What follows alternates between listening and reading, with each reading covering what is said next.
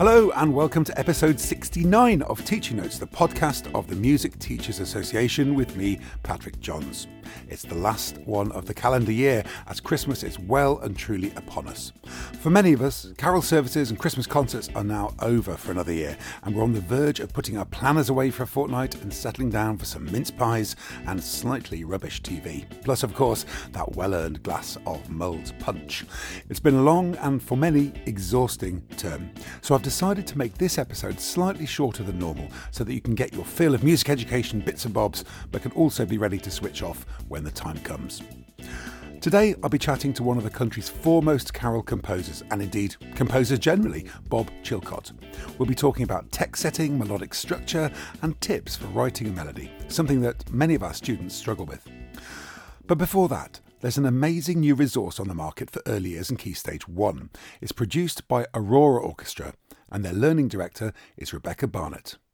Rebecca, welcome to Teaching Notes. Thank you. Thank you for having me today. Now, please, could you tell me who you are and your role within music education? Absolutely. So, my name's Rebecca Barnett, and I have been a secondary school music teacher for the past 13, 14 years. And for the last decade of that, I was head of music at a grammar school in Southend on Sea. Uh, most recently, I've switched to being the learning director for Aurora Orchestra. And so I work part time still in school, still teaching, and then part time uh, trying to develop all these amazing resources for children to use in the classroom. Okay, before we get on to talking about your resources, could you just quickly tell me about Aurora Orchestra and what makes them special? So, Aurora Orchestra are a chamber orchestra at their core. While some things we do are slightly smaller or slightly larger, they're a chamber orchestra who play in all styles of music, really, but they are most famous for playing from memory. So you'll be able to see on their Aurora Play part of their website that uh, we've got some of our proms up there. The Berlioz prom in particular is really magical. And we've got some really exciting projects coming up this year, including Beethoven at Printworks in London, which will also be a memorized performance.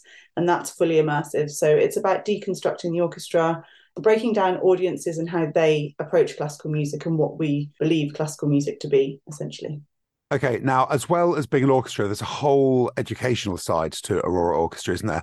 And the thing I'd like to talk to you about today is the magical toy box. What is that?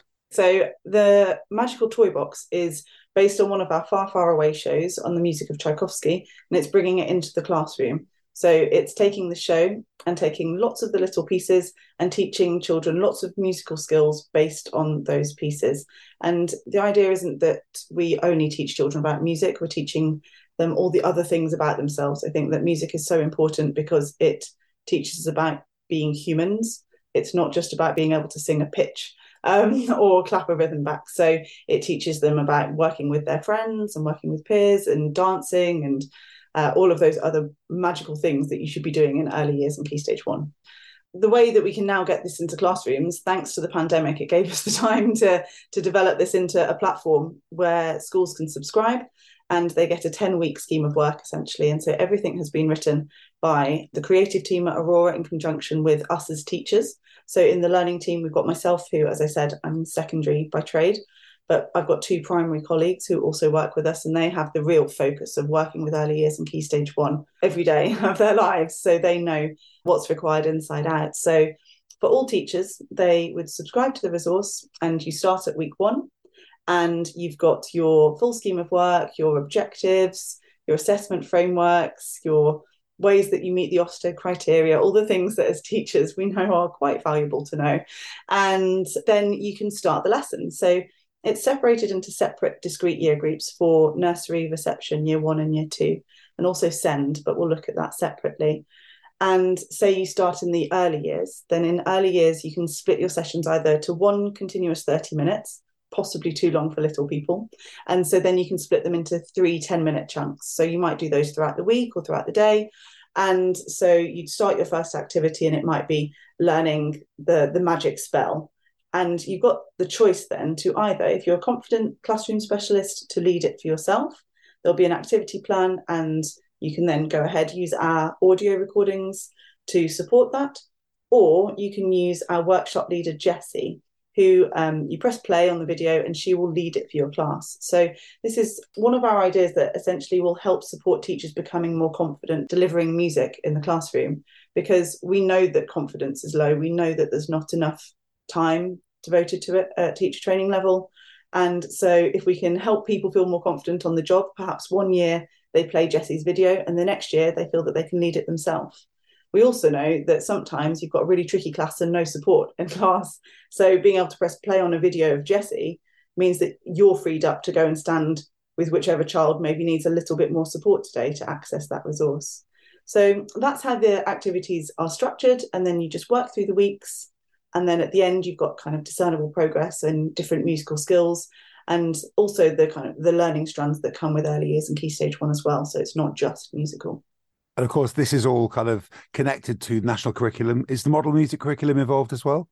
Absolutely. So the national curriculum for all two pages of it, um, it meets all requirements of that, but it also meets all requirements of the model music curriculum. And that's something that we were really keen to do. Whilst we know lots of teachers find that the model music curriculum is very ambitious, particularly at certain stages, that we know that through these resources that we are showing the evidence of children using all these ambitious terms.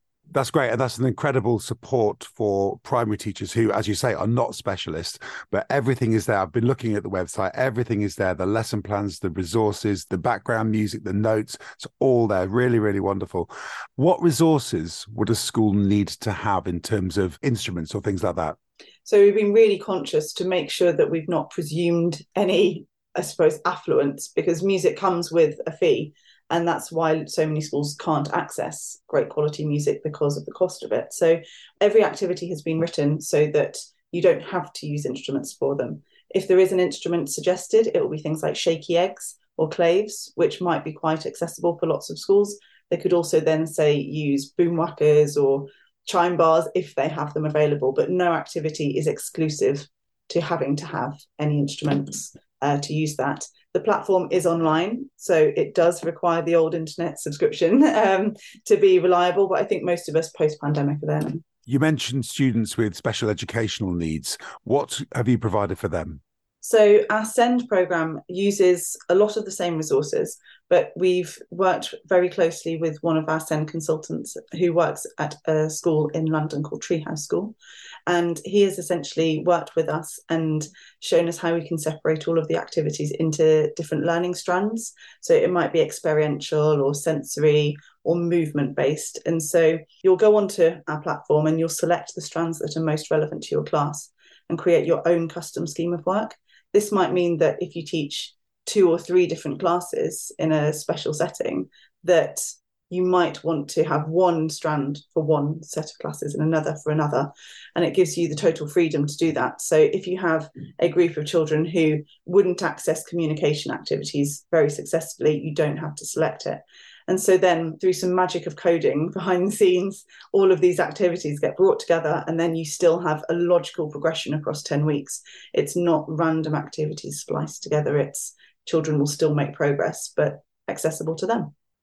Great. Now, tell me if teachers want to find out more about this, if teachers want to even have a, a, a trial period and look at it before they decide, and then if they do decide, how much does it cost? Where can we find out all this information? Our learning website is learning.auroraorchestra.com. You can navigate there via our main Aurora Orchestra website. There's currently a trial set up, which is an automatic seven day free trial, but we're going to be extending that over the Christmas period because number one, no one has time over the last week of term. Uh, and then we all have a little bit more time at Christmas uh, going back into January. So people can explore that. And then from that point, there'll be an invite to fully subscribe to the resource. And for MTA members, that will be discounted at 20% off the, the subscription price for that. So the code would be MTA20. And then the only other thing I'd really point you towards is that over Christmas, there is on YouTube Tchaikovsky and the Magical Toy Box, which is where this came from, is currently on YouTube, which can be watched for free until January.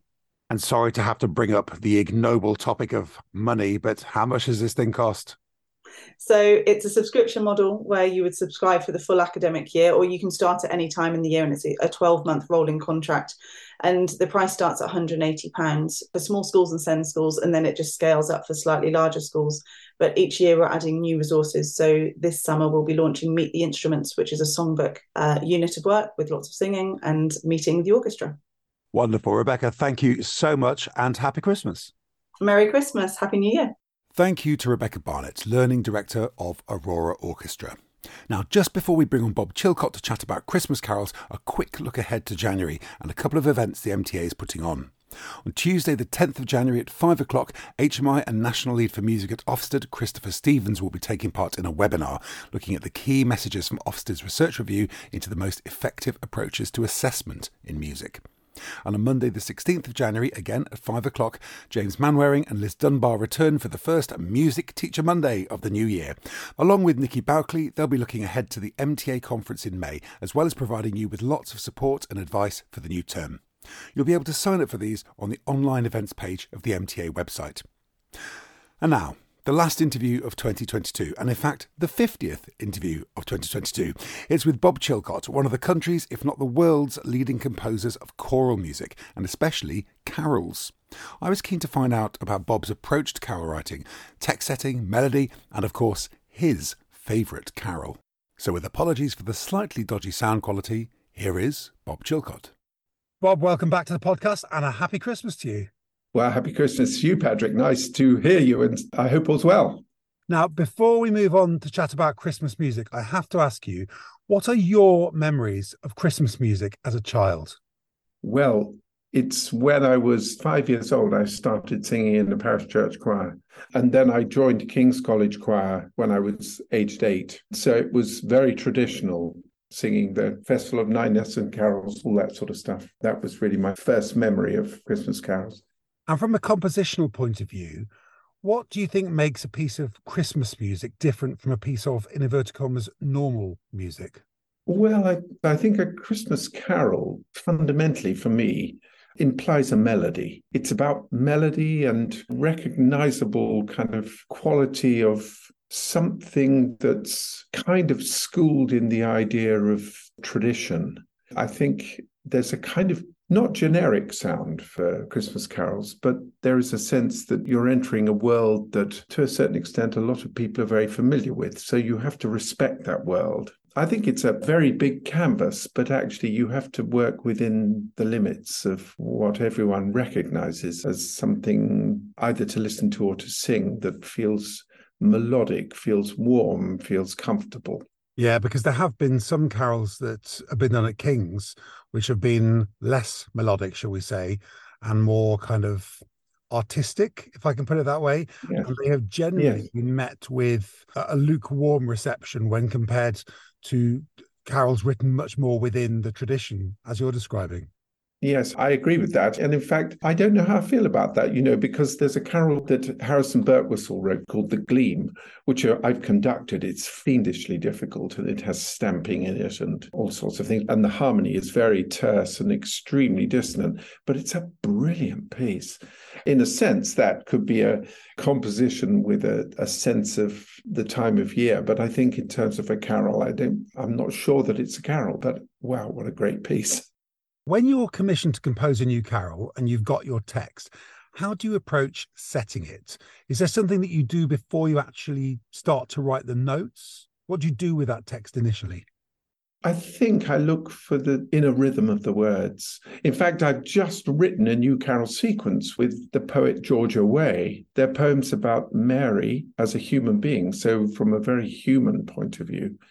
And I think because she is also a singer, she's got a great sense of the inner rhythm of words. And I think we look for that. We look for the rhythm and the color.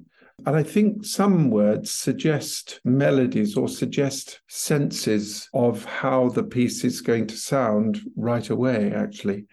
Some it's harder, but I think when we look at the traditional texts too of carols, they have a sense of a very clear shape. Of course, many of them have refrains and that can be very helpful because it can bring us back to a sort of collective expression that recurs. So I think one looks for, in a sense, recurring shapes, and that's very helpful, I find. And do you find that melody comes before harmony, or harmony before melody, or can it vary? It can vary. For me, it's both. Sometimes a harmonic shape is the basis on which you construct a melody. I've certainly done that on many occasions or it's finding a melodic shape. It depends very much on what kind of pace the piece is. I've just written a piece for Westminster Abbey actually for this Christmas, and James O'Donnell was very keen that I didn't write something slow because he felt that there are lots of slow carols and that it needed an energy. And I found that very exciting. And for that, I really did think of the harmony first. So I had a very clear idea of what the harmonic shape should be. And then I built it on that because I needed a melody that was very mobile and was, you know, moving quite quickly. So the harmony was kind of rooting the rest of the piece. So I thought about that first. Just thinking about melody, is there something that a really good, strong melody needs to have? Um, I like modes. So I think modes can be very helpful. So Lydian mode, I'm very fond of, but also Dorian mode, particularly if you're writing slower pieces, I think they suggest certain intervals and certain cadences. And th- this can be quite helpful in terms of when one's looking for a kind of traditional tie up with melodic shape. Recurring intervals can be quite helpful, I think, in a, constructing a Christmas piece because it can give it a strong sense of character. So you, there was a carol by Richard Rodney Bennett that I heard recently, and I, am going to conduct it actually out of Your Sleep, Arise and Wake, where he uses fourths. And I thought there was a very different sense of fourths. So you you would have two consecutive fourths would create a seventh, which would create a particular type of, actually in his case, modal harmony.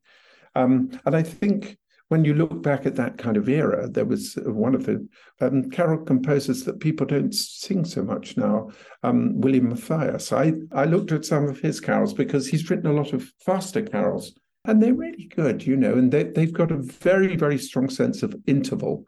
And the interval not only informs the melody, but it informs the kind of harmonic sound of the piece too. And uh, that was something I enjoyed revisiting those carols from probably now about 50 years ago, which was a very, very good time. There was a lot of very good writing of Christmas carols at that time. He did Sir Christmas, didn't he? He did. It's a really good piece. There aren't so many energetic carols like that now. I think we've become a little bit slow. Absolutely, there are lots, lots of slow ones, but you're right. The, the upbeat ones are less common, and that melody, the Noel Noel, is based on the falling third. So you've got that idea of character, like you were saying. That's um, right. I mean, I've been trying to help some of my students compose, and I've been trying to get into them the idea of using short ideas and repeating them in different contexts, maybe in as a sequence, or you know, to build the, the structure of a longer passage of music out of shorter passages of music. And it's something that students don't instinctively seem to do. You know, I've lost count of the number of times I've seen, you know, 10 bars of music with 10 different ideas. Yes, I think you're absolutely right. I think that's a that's really useful to build short phrases I think for singers, short phrases are quite useful because it helps create the singing shape of the piece and familiarity of the line. I think you're right. And I think sequences are very good. And I think actually refrains are really good. I like refrains because they're very sociable you know, they're the, often the things that we remember. I, I, was thinking when you talked about that William Mathias carol, you know, Noel, Noel, Noel, Noel, Noel, Noel, Noel, Noel. That's what everyone remembers. And it's the simplest idea, but brilliantly done. I've discovered recently on an old cassette that I've been transferring my GCSE composition from the early 1990s. And okay. I'd forgotten I'd actually written a Christmas carol. It was a, a setting of a text that we've been given and you know if i if i do say so myself it's relatively effective for a, a mid-teen. But i had done that exact thing whether consciously or not. I had used a short idea and repeated it in a simple structure. And it's amazing how fast an actual finished carol churns out and how few new original ideas you actually need to create the bigger piece. It's basically coming up with a, a short idea and then arranging your own music. I agree. I think that's really important because actually, when you use less material, you tend to use it better.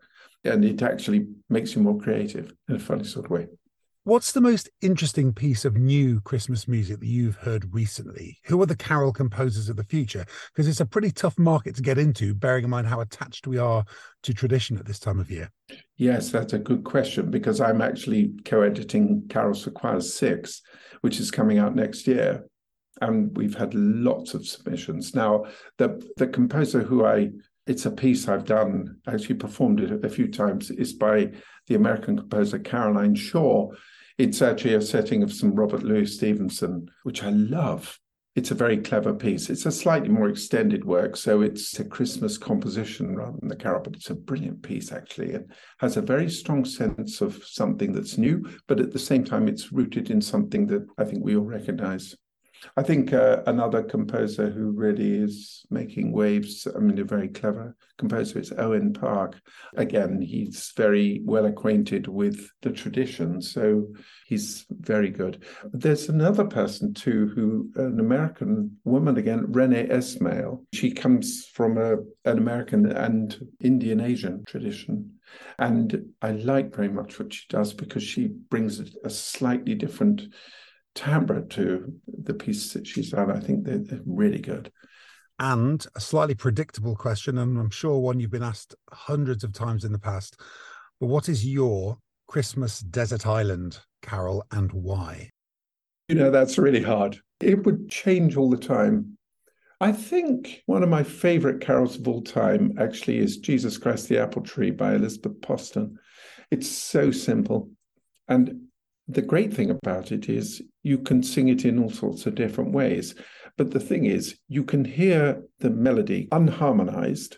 And the thing is, it affects you just in the same way that it does when it's harmonized. I love it. It's very, very simple, but brilliant.